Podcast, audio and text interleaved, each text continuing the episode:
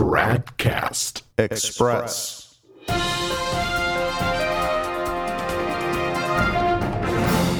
Tradcast Express. It's Monday, August 14th, 2023. One of the most annoying and, in fact, infuriating things you will find in the land of recognize and resist punditry is that people frequently publish articles on theological topics with next to no serious documentation backing up their assertions. Of course, there are exceptions to that, but that's just the point. They're exceptions. A particularly egregious case in point is Crisis Magazine, whose editor is Eric Sammons. That's the fellow who recently published a book claiming that the Catholic Church had lost her mission. But hey, don't worry, we can reclaim it. That's an interesting take on indefectibility, isn't it? Anyway, on August 1st, 2023, Crisis Magazine published an article by the insufferable Charles Coulombe who is described as a celebrated historian. The article is entitled Pornocracy 2 Electric Boogaloo. It's another one of those monographs that attempts to persuade the reader that there is historical precedent for what Pope Francis has been doing, lest you be tempted to think that sedevacantism might be an option. Coulombe brings up the turbulent pontificate of Pope Stephen VI, who put the corpse of his predecessor, Pope Formosus, on trial at what is known as the infamous Cadaver Synod. Among other things, Pope Stephen declared that Pope Formosus had never been a valid pope. Coulombe adds, quote, Far worse, however, was Stephen's heretical declaration that because Formosus was never pope, his sacramental ministrations, including priestly ordinations and episcopal consecrations, were invalid. Unquote. So he accuses Pope Stephen VI of teaching heresy as if such a thing were possible. And this is what's so frustrating about many of these recognize and resist characters. They don't seem to grasp that if what they argue were true, then Catholicism would be false. In any case, Coulombe could have quoted St. Robert Bellarmine on the issue, but he didn't do that. Here's how Bellarmine answers the charge that Pope Stephen VI erred in a matter of faith when he commanded that the priests or bishops ordained by Pope Formosus were to be ordained again, an act that was later annulled by Pope John IX but reapproved by Pope Sergius III. Quote, I respond Stephen VI and Sergius III erred in a question of fact, not of law, and gave a bad example, not false doctrine. This is the history. Formosus, the cardinal bishop of Portus, was deposed by Pope John VIII and demoted and returned to the lay state, after which he swore that he would never return to the city or the episcopate. A little after the death of John VIII, his successor, Martin II, absolved Formosus of his careless oath and restored him to his original dignity. Not long after that, Formosus was created pope. He lived for five years and died. Stephen VI succeeded him, who, being enkindled with great hatred against Formosus, or else unaware or not believing that he was absolved of his oath by Pope Martin, decreed publicly in a council of bishops that Formosus was never a legitimate pope and therefore all his acts were invalid. He compelled all those who had received orders from him to be ordained again, just as if they had received nothing.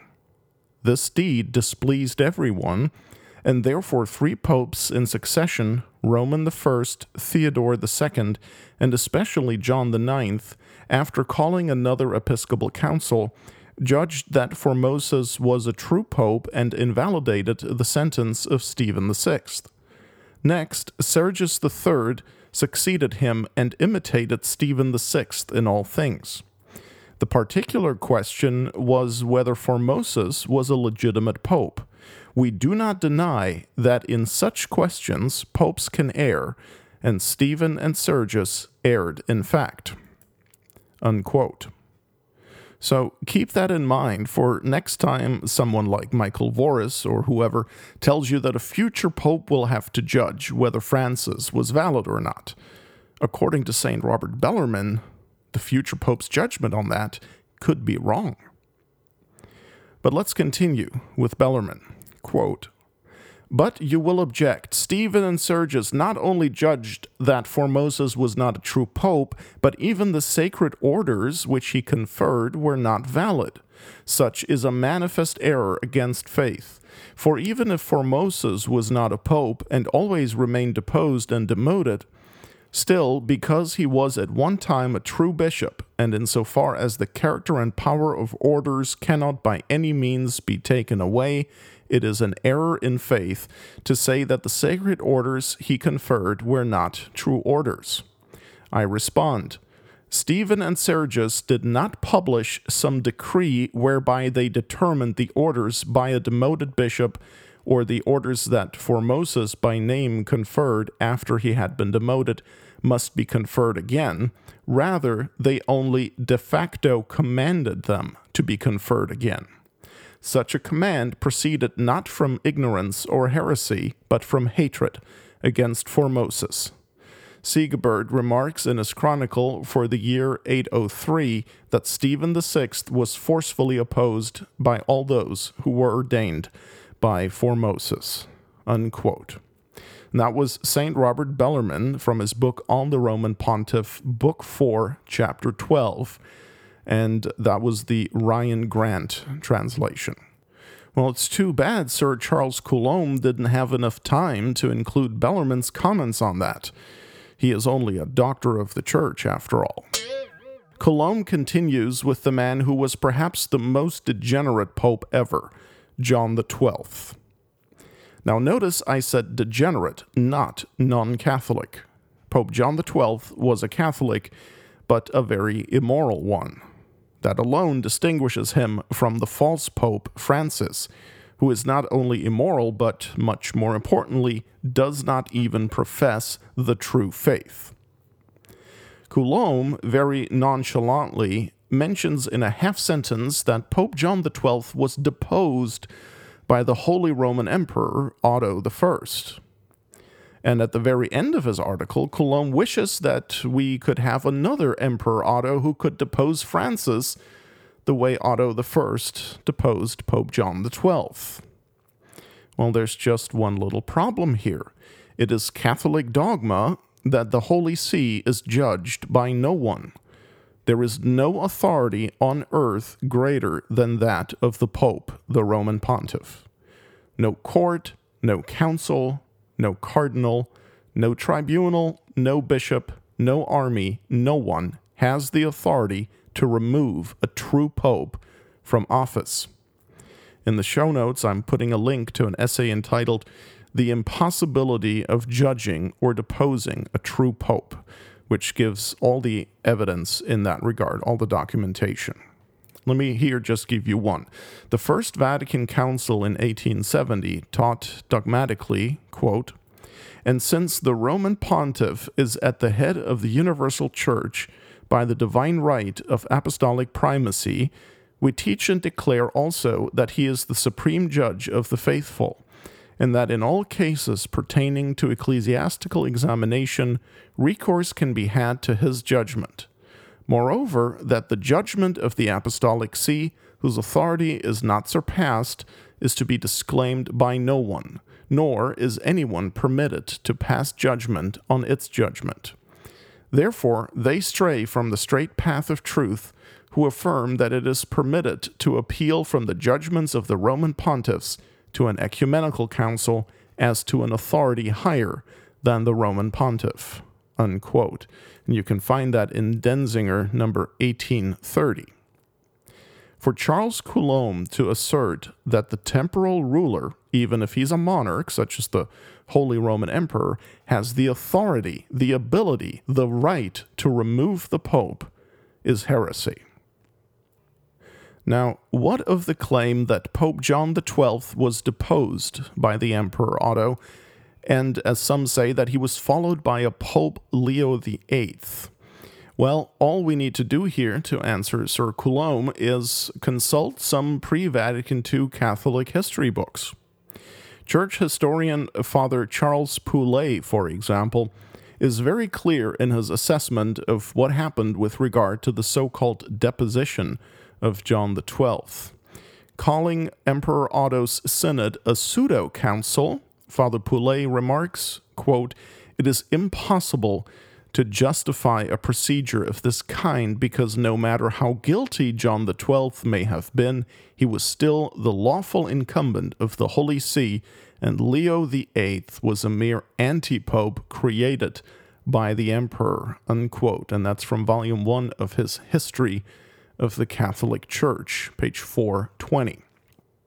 Another pre Vatican II expert in church history, Father Fernand Mouret, writes, quote, Emperor Otto, abusing his powers and avenging himself for some act of John Twelfth, had the Pope deposed by a synod, and in his place had the Protoscriniarius Leo elected under the name of Leo Eighth.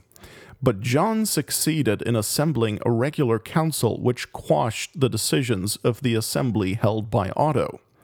Those decisions were null for two reasons in condemning and deposing the supreme head of the church, the pseudo council violated the principle that the pope cannot be judged by anyone.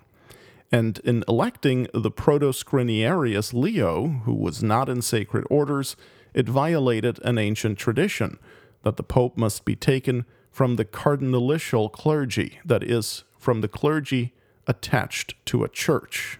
Unquote. So that was Father Fernand Mouret, History of the Catholic Church, Volume 3, page 512. And uh, the 19th century historian Father Joseph Darras notes the same thing. Quote, Whatever he might be as an individual, John the Twelfth was lawful pope. Any attempt against his spiritual authority was of right null. The Eighth General Council, which was the Fourth Council of Constantinople, had just decreed in its 21st canon if anyone strong in secular power seek to expel the sovereign pontiff from his see, let him be anathema. Unquote. That was Father Darras, General History of the Catholic Church, Volume 2, page 594. Concerning the Emperor's fake synod presuming to depose Pope John, Father Darras says, quote, their meeting was but a pseudo council, their decrees contrary to all canon law, and the pontiff of their election, Leo VIII, could be but an anti pope. Unquote. With regard to the status of Leo VIII, Father Mouret is likewise unmistakable, calling him an antipope whose election was an unlawful act. And he adds, quote, True, a heavy, a heavy responsibility falls upon the unworthy pontiff, whose life had made possible the terrible charges against him. But however guilty he may have been, he was the legitimate pope. Unquote. The Catholic Encyclopedia confirms all this in its entries on Popes John XII and Leo VIII.